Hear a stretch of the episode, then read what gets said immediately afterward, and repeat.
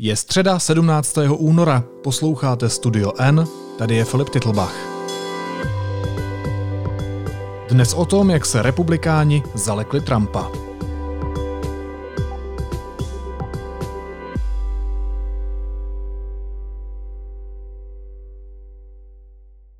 Pokud si část Američanů myslela, že odchodem Donalda Trumpa z Bílého domu jeho vliv nad americkou politikou končí, byla na omilu. Republikáni ho při impeachmentu opět podrželi a on tak nadále zůstává jejich vůdcem.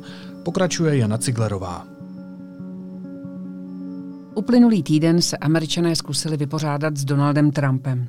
Začalo to před týdnem v úterý a byl to opravdu historický moment. A to proto, že Donald Trump se stal prvním a tedy i jediným prezidentem Spojených států, kvůli kterému se v americkém kongresu konal impeachment hned dvakrát.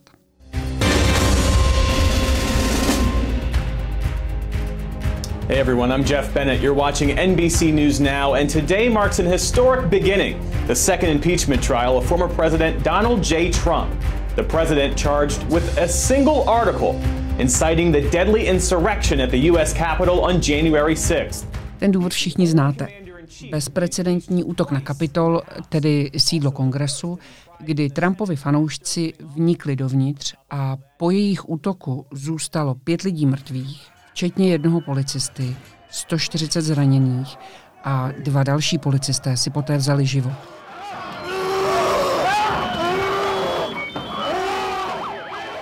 Proč Trumpovi fanoušci do kapitolu vnikli? No, oni totiž uvěřili tomu, co jim Donald Trump už několik měsíců předtím pořád opakoval dokola.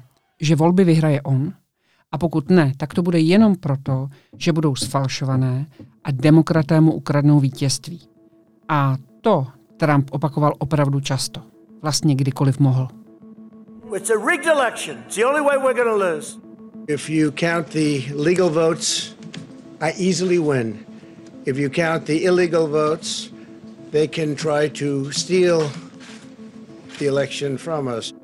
But you can't ever accept when they steal and rig, can't accept.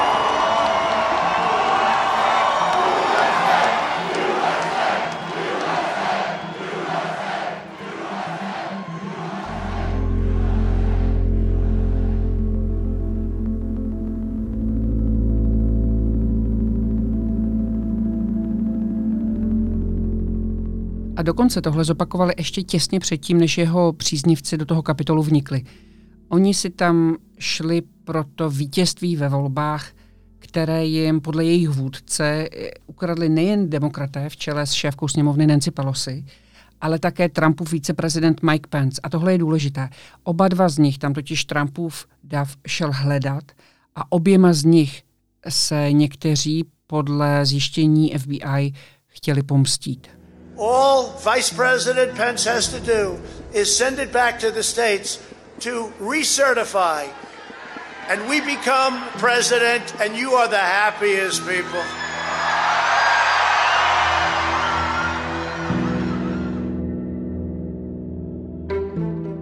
Donald Trump v tomhle proslovu říká, že jediné, co musí Mike uh, Pence udělat, je znovu poslat ty výsledky voleb zpátky státům a ty volby vyhlásí znovu a my budeme prezidentem a vy budete nejšťastnějšími lidmi na světě, říká Trump tomu davu. No, co si myslíte, že se asi tak stalo? Dav si pro viceprezidenta došel do kapitolu a dokonce křičel oběsit pence, oběsit pence. Nebo dokonce, když hledali Nancy Pelosi. Nancy, kde seš? Zní to úplně děsivě.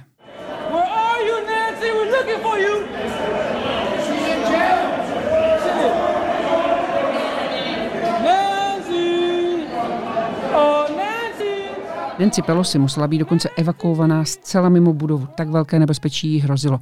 Majka Pence jenom ukryli do nějakého krytu tam, ale FBI se to vyhodnotila tak, že šéfce sněmovny hrozilo ještě větší nebezpečí než viceprezidentu Pencovi.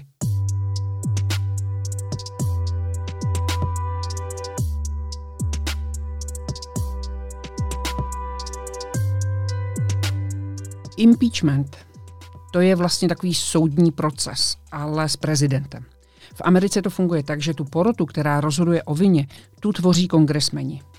Americký kongres se stejně jako Český parlament dělí na sněmovnu a senát a sněmovna rozhoduje o tom, jestli prezidenta obviní a vlastně je to takový žalobce a senát potom, jestli ho uzná vinným.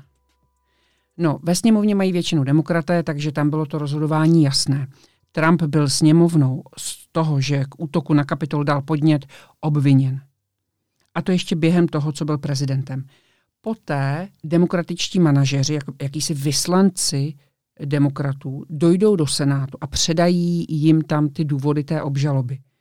Ale tohle se stalo až po inauguraci tedy v době, kdy Donald Trump už prezidentem nebyl, prezidentem už byl Joe Biden a ten senát vlastně o tom, zda Trump je vinen nebo ne, rozhodoval poté, co už nebyl prezidentem. A to je důležitý moment, protože v Senátu totiž eh, demokraté sice nově mají taky většinu, ale velmi těsnou, jednoho hlasu. A, ale k tomu, aby prezidenta uznali vinným, je potřeba dvoutřetinové většiny. To znamená, tam je 50 demokratů, 50 republikánů, ten jeden hlas má viceprezidentka, tou je Kamala Harris, to znamená demokratka, ale oni potřebovali vlastně těch hlasů 17. Demokraté potřebovali přesvědčit 17 republikánů, aby souhlasili s tím, že Trump může za to, že se před měsícem museli schovávat před tím rozhořčeným davem, který chtěl některým z nich velmi ublížit. Rozdělené je to tak, že Každá strana, jak obžaloba, tak obhajoba, má dvakrát 8 hodin na to, aby tu druhou stranu přesvědčila o svém argumentu. Za demokraty tam vystupovalo pět manažerů, za Trumpa eh, vystupovali jeho právníci a tou porotou byli vlastně ti senátoři. Thank you very much, Mr. President, distinguished members of the Senate. Good afternoon, My name is Jamie Raskin. It's my honor to represent the people of Maryland's 8th Congressional District in the House and also to serve as the lead House manager. Za demokraty vedl obhajobu vynikající právník, demokrat eh, Jamie Raskin. To je strašně zajímavý člověk s tragickým příběhem. A ten příběh naznačil vlastně i během té své promluvy, kdy on eh, den před útokem na kapitol, to znamená 5. ledna, pohřbil svého 25-letého syna, který spáchal sebevraždu po celoživotním boji s depresemi. A v den toho útoku byl v kongresu i se svojí dcerou a jejím mužem a když popisoval, jak moc se o ně bál, tak mu vytreskly slzy. I told her how sorry I was, and I promised her that it would not be like this again the next time she came back to the Capitol with me. And you know what she said? She said, Dad, I don't want to come back to the capital.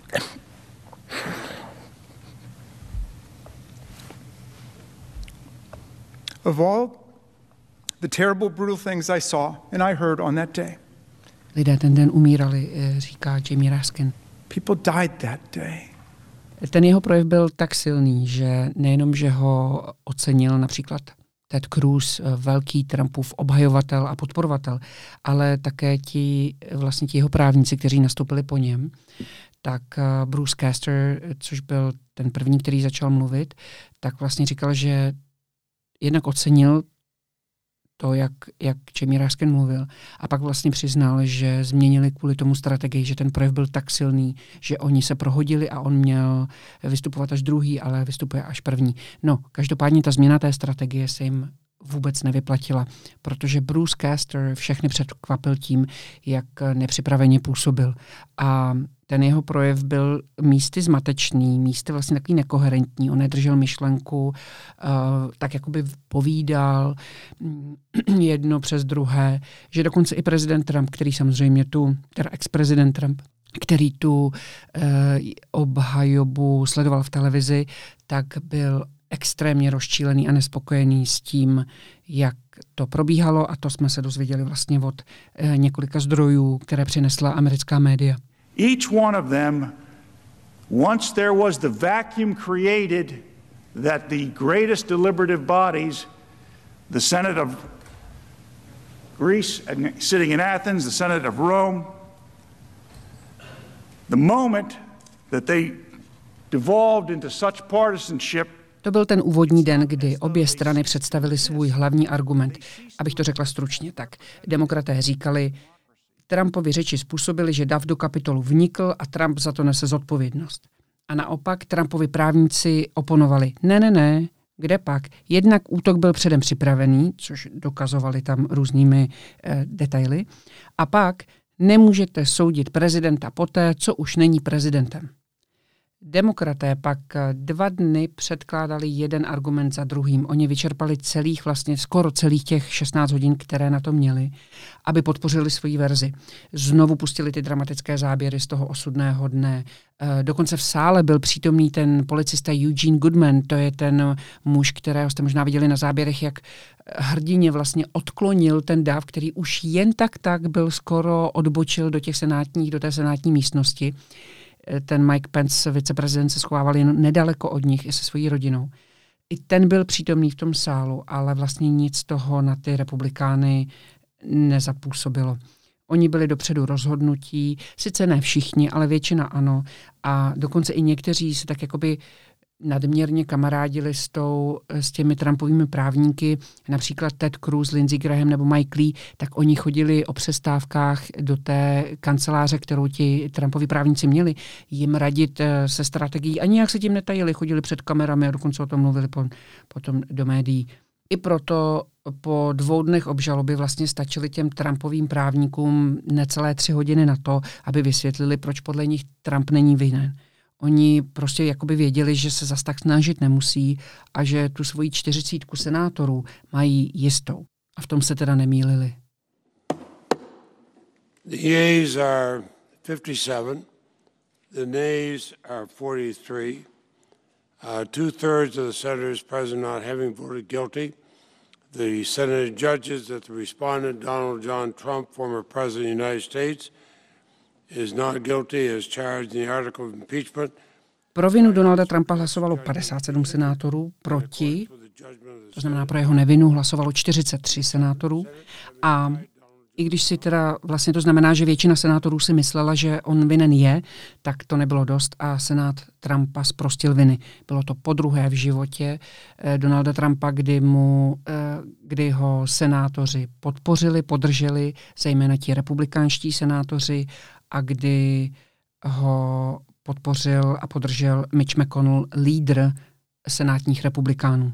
A právě Mitch McConnell potom pronesl řeč, kterou ale všechno postavil na hlavu. Trump je morálně a prakticky vinen, řekl. Tak ale proč hlasoval pro jeho nevinu? No právě proto, co jsem říkala na začátku, že bude ten důležitý moment. Mitch McConnell nesouhlasil s tím, že o jeho vině, Trumpově vině, se rozhoduje poté, co už vlastně není prezident. Přesto, že většina oslovených právních expertů potvrdila, že to možné je, přestože si to Senát na začátku odhlasoval, tak on řekl, podle mě to takhle není a já teda budu hlasovat proti uznání Trumpa vinným, přestože si myslím, že vinen je. Já jsem potom volala několika českým odborníkům a znalcům, kteří americké prostředí sledují. A ptala jsem se jich, co vlastně na to říkali, co říkají na ten impeachment. Poslechněte si, co na Mitch McConnellovu řeč řekl profesor, hostující profesor eh, New York University v Praze Tomáš Klovaně. Vy jste viděl ten, nebo čet ten projev Mitch McConnella, který měl... Jo, to bylo jo? neuvěřitelný, no. Že, to bylo naprosto že jo? To byl cynismus nejhoršího zrna. No.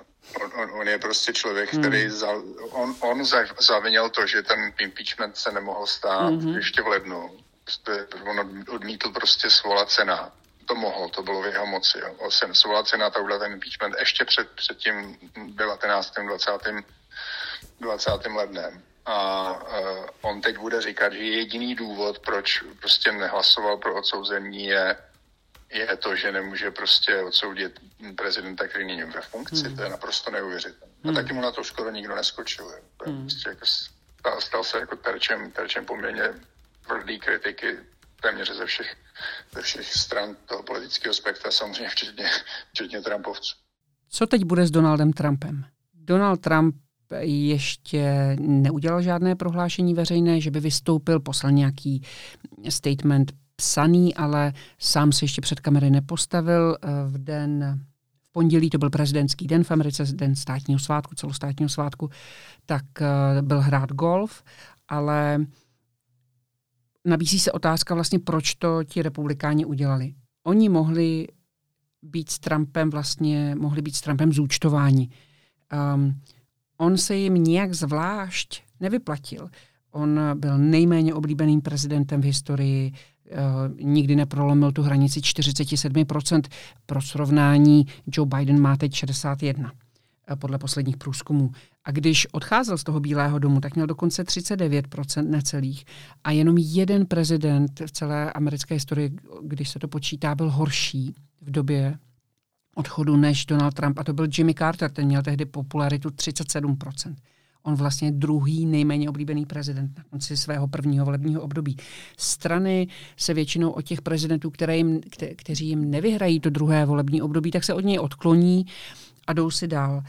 A dokonce necelých 60% Američanů si myslí, že Trump skutečně mohl za to podnícení toho útoku na ten kapitol.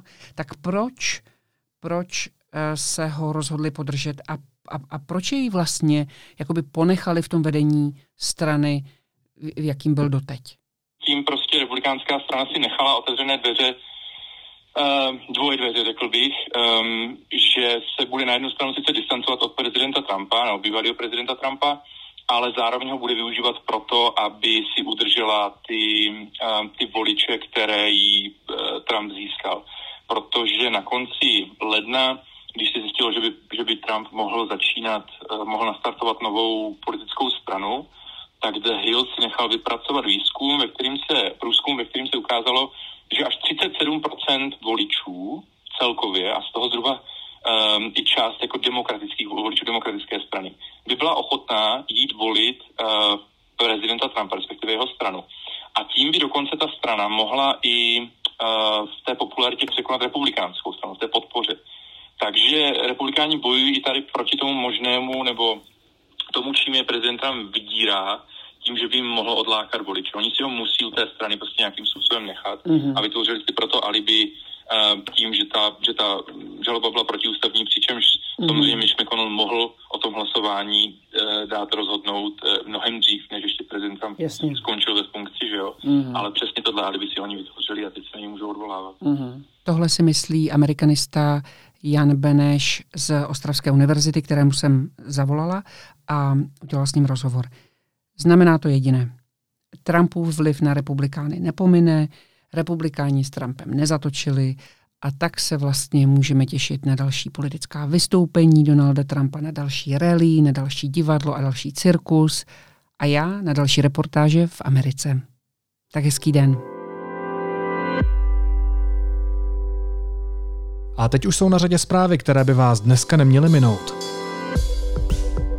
Podle náměstka ministra zdravotnictví Vladimíra Černého hrozí při současném tempu vyčerpání kapacity nemocnic v řádu dnů či týdnů. Přesto se v rozhovoru s deníkem N nestaví proti rozvolňování. Ranní tisková konference ministra Jana Blatného se nesla v duchu apelu na zodpovědnost obyvatel v situaci, kdy se epidemická situace stále horší. Ministr nepřednesl žádná výrazná nová opatření a postěžoval si, že lidé nedodržují ta stávající. Sicilská sopka Etna se včera večer probudila a chrlí lávu. Kvůli hustému kouři, který stoupal do výše až jednoho kilometru, bylo dočasně uzavřeno místní letiště v Katánii. Slovenský premiér Igor Matovič chce kvůli zvyšujícímu se počtu hospitalizovaných koupit ruskou vakcínu Sputnik V. Ta nebyla schválena Evropskou komisí. Moskva se ale už dohodla například s Maďarskem. Matovič to oznámil na Facebooku. Asistent poslance Jaroslava Foldiny byl odsouzen k 30 tisícové pokutě. Podle okresního soudu Praha Západ se dopustil podněcování k nenávisti vůči skupině osob. Rozsudek je nepravomocný. Na případ dříve upozornil deník N a kryptoměna Bitcoin překonala další rekord. Jeho hodnota poprvé překročila hranici 50 tisíc dolarů. Hned ale zase spadla. Za poslední rok cena Bitcoinu vzrostla zhruba pětinásobně.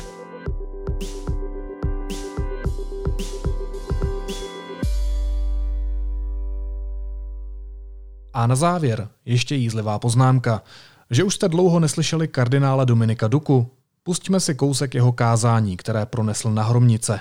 No a teď v této situaci je to čínský virus, únik biologické zbraně, o tom jsou přesvědčeni vojenčtí specialisté na celém světě, buď se to bojí říct, nebo to nesmí říct.